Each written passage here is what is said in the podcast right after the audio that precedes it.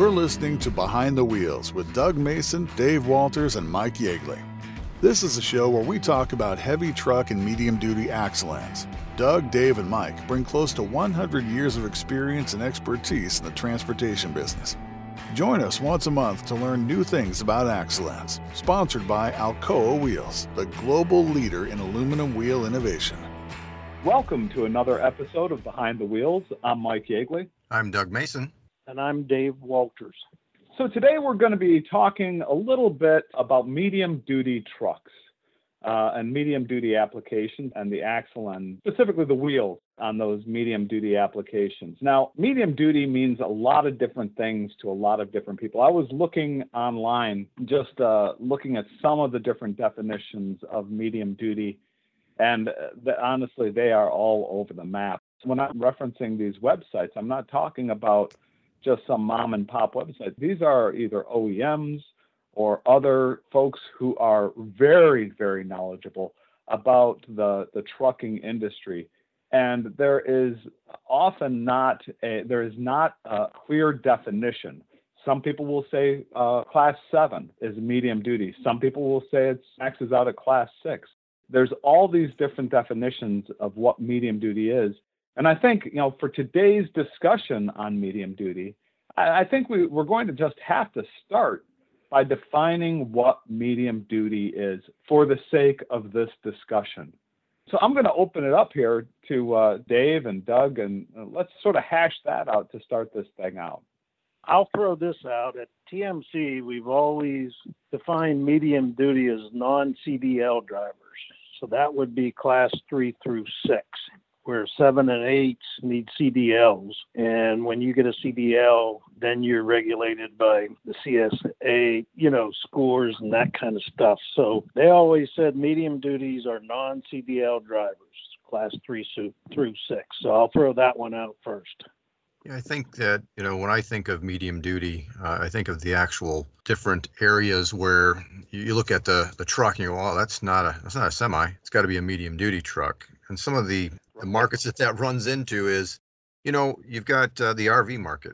People don't realize, but really those are those are medium duty trucks, a large portion of them. You have the growing last mile market, if you want to call it that, where you have all of these box trucks, uh, like the old bread trucks. Uh, I think about the old workhorse vehicles, you know, being medium duty. Uh, tow trucks, those are those are medium duty. Other work truck type uh, vehicles that are not, um, you know, class eight, but they're they're work trucks. You can think of the you know the Ford and GM and, and Chevy and all those larger pickup trucks with dualies on them. Uh, those are medium duty trucks, and so that's kind of what rolls through my mind.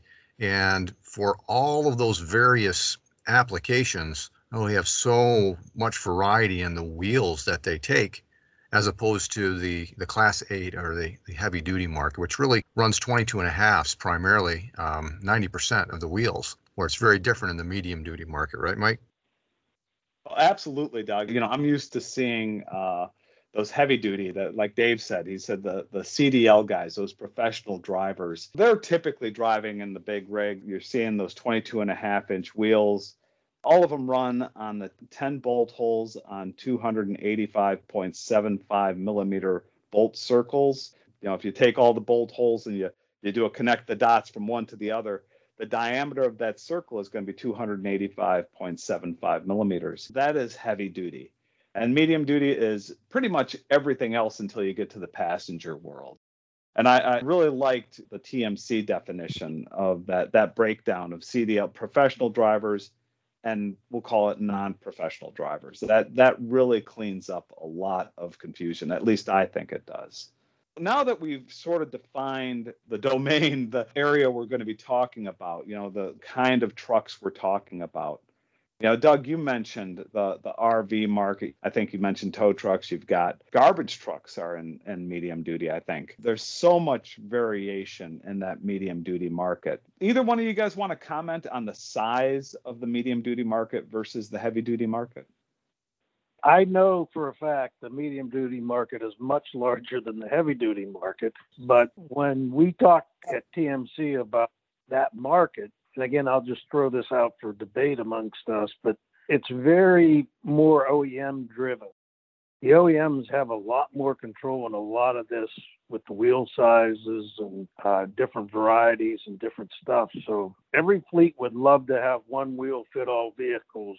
You don't see that normally when you get into medium duty that was my life for a number of years. Uh, I won't talk about the OEMs, but there's one OEM who has a large, large portion of what we would call the medium duty market, class three through class six. And uh, obviously, they run all their own bolt circles, wheel sizes, they have all their own test parameters. And the other OEMs uh, don't necessarily follow along with that as you get into these uh, smaller vehicles. The fact that it's so splintered, I would say, in terms of the different sizes, applications. And uh, you're right, a fleet would love to just say, hey, we have the same bolt up parameters on all of our wheels and away we go. That's that's not the case for this. And we have wheels that run from 16 inch by five and a half wide to you know 19 and a half by uh, seven and a half. So and maybe some even lower, eight and a quarter, I think, uh, widths we have on some 19 and a half. So the load range, again, huge.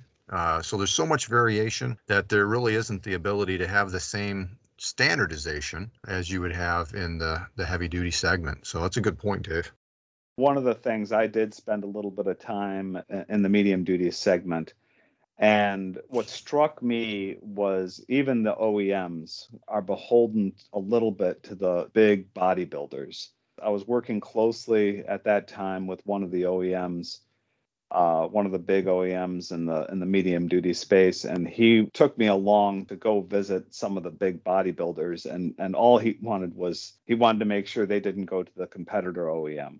And the bodybuilders were sort of looking at these these chassis that he was trying to push. They were looking at them uh, really as a module. When it came to the axle end, they weren't really interested in the axle end so much. They were really more interested, you know, in the features. You know, what kind of what kind of alternator do you have?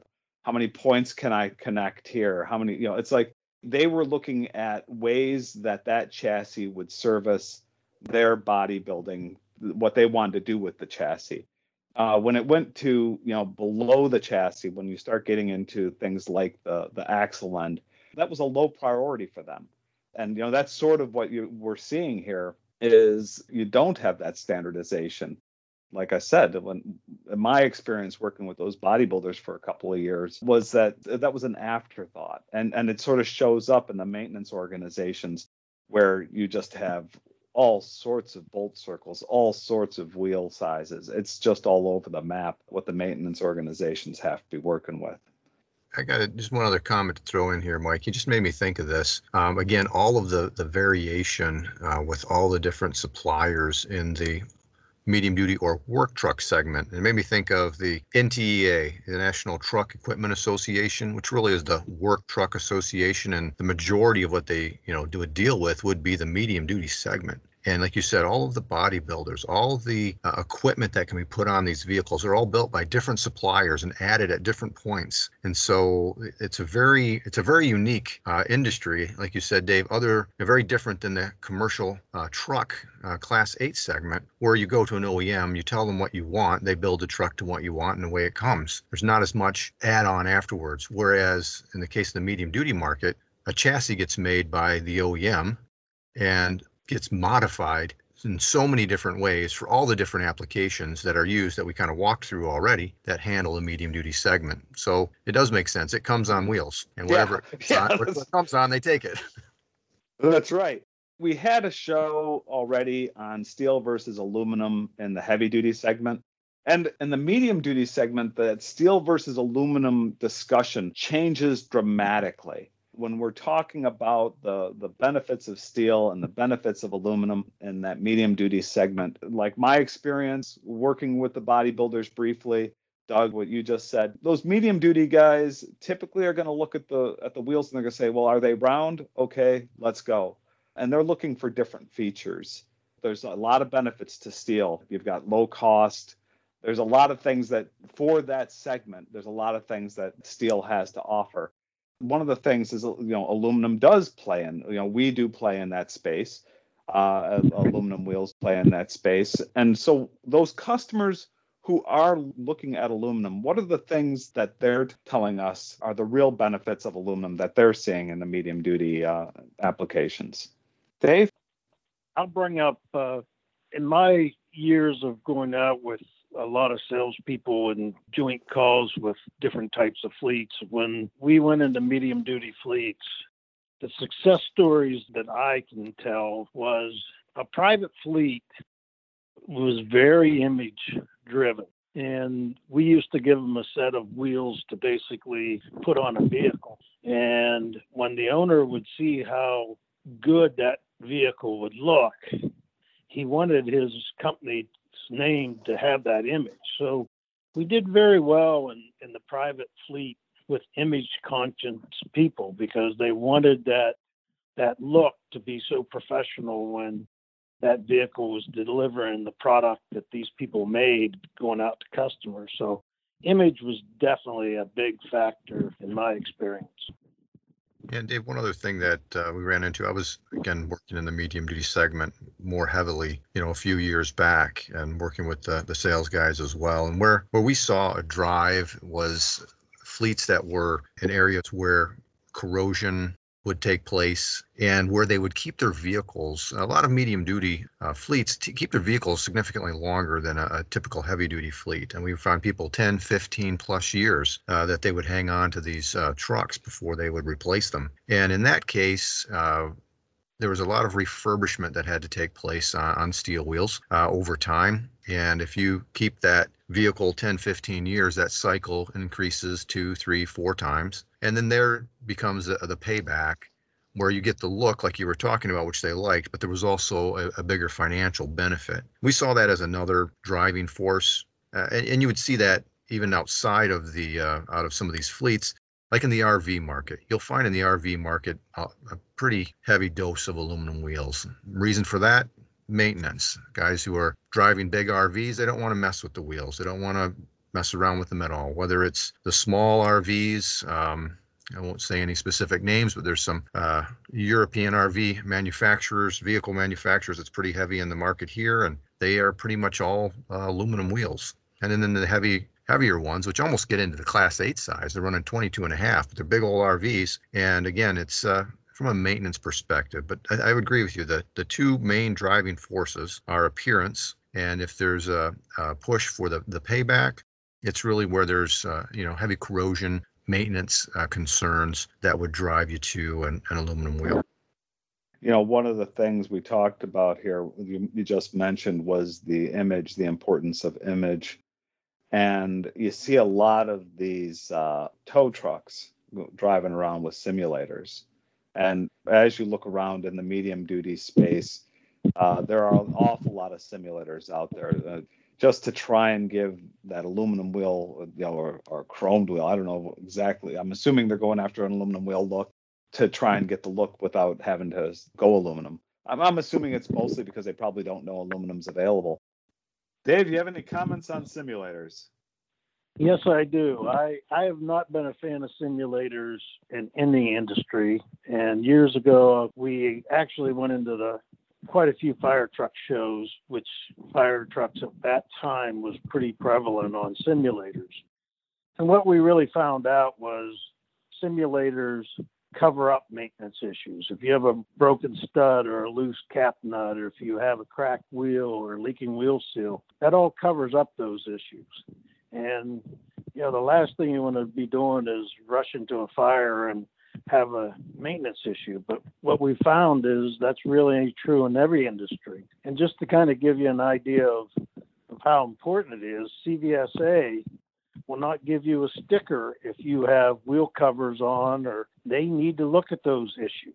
So, I mean, simulators basically cover up issues. And the other thing in the fire truck industry, these guys when they're rushing to a fire, as as most of the fire chiefs explained to us at this convention, that these guys have both feet on the ground, one on the gas pedal and one on the brake, and a lot of heat builds up, and simulators definitely hold in heat compared to dissipating heat like aluminum wheels do. So I've never been a fan of simulators, and you can buy an aluminum wheel to get the appearance and uh, have a lot more benefits. Doug, do you have anything to add to that? Uh, no, I mean very similar, uh, you know, situations that we've seen, and and you'll find again in, in a simulator looks nice, and it's called a simulator because it's trying to simulate the look of something. And again, I would say either a, a chrome plated wheel or an aluminum wheel, which we'd be biased towards, obviously. But yeah, we saw the same thing in the uh, in the market for transport vehicles. Uh, you think of the vehicles uh, at the airport, right, uh, that run people back and forward, and that's a pretty heavy market for for simulators. And we saw the same type of situation in some of the, I guess, the northeast areas specifically. Again, going to the the corrosion and the maintenance that needs to be seen to be taken care of is one of the main concerns there. So that's that's all I would have to say to add to what Dave has there. So one of the things that uh, you also see in the medium duty space is where the stud standout is not really sufficient to they, they when when they design the the axle end a lot of the OEMs will assume they're going to go with with steel. And so the stud standout which the stud standout is the distance that the stud stands out from the hub.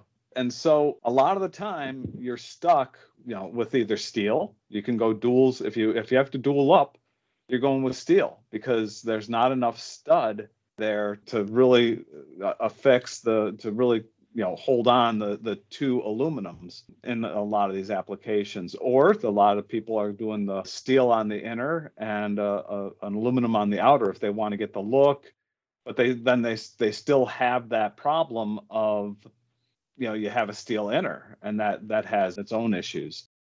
Doug you got any any thoughts? I know you did a lot of work in the medium duty space trying to work through those issues. Do you have any comments?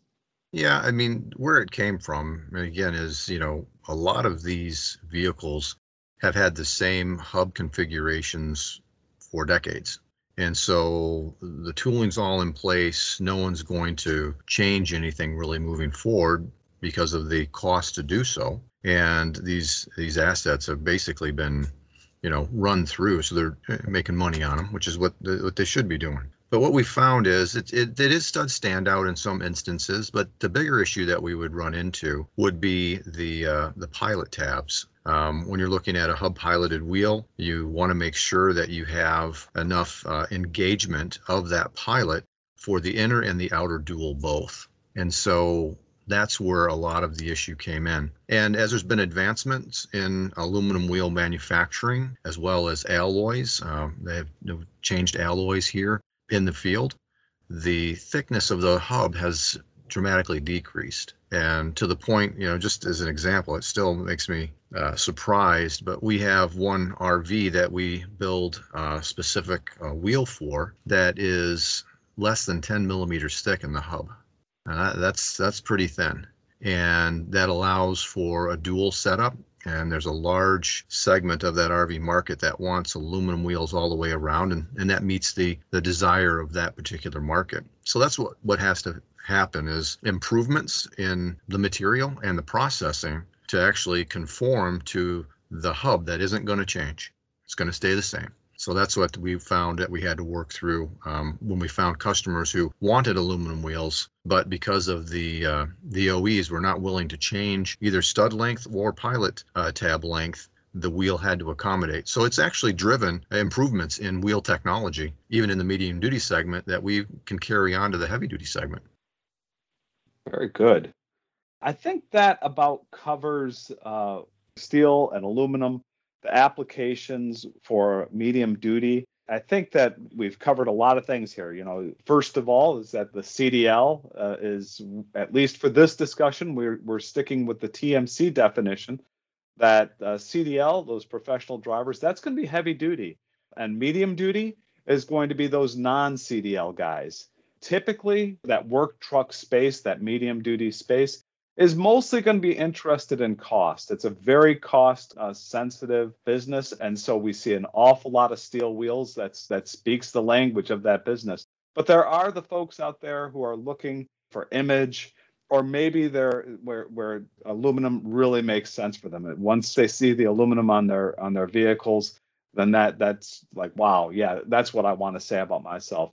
Uh, and then there's also the, the refurbishment uh, benefit of aluminum that you'll see out there, especially in those areas in the Northeast where you're going to have a lot of corrosion.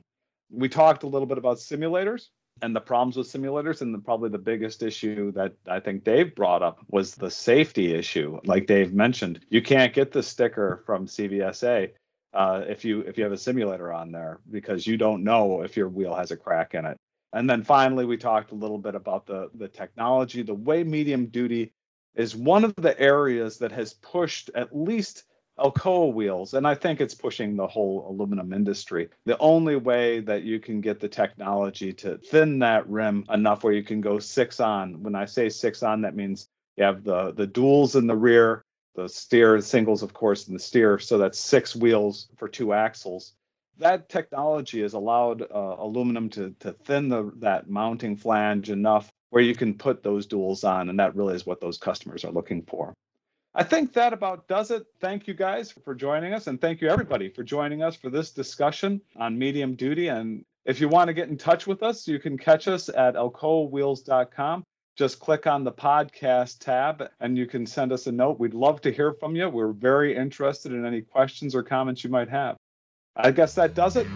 Thanks. We'll see you next time. Sponsored by Alcoa Wheels, the global leader in aluminum wheel innovation, manufacturing, and technology. Inventing the first forged aluminum wheel in 1948, its team of experts continue to develop the most lightweight, efficient, and high performing commercial vehicle aluminum wheel products. Bringing you revolutionary innovations like Alcoa DuraBright wheels, Alcoa DuraBlack wheels, the new Alcoa Wheels hubboard technology, and the lightest truck wheel on the market, Alcoa Ultra One 22.5 by 8.25 wheel. Alcoa Wheels, the global leader in aluminum wheel innovation.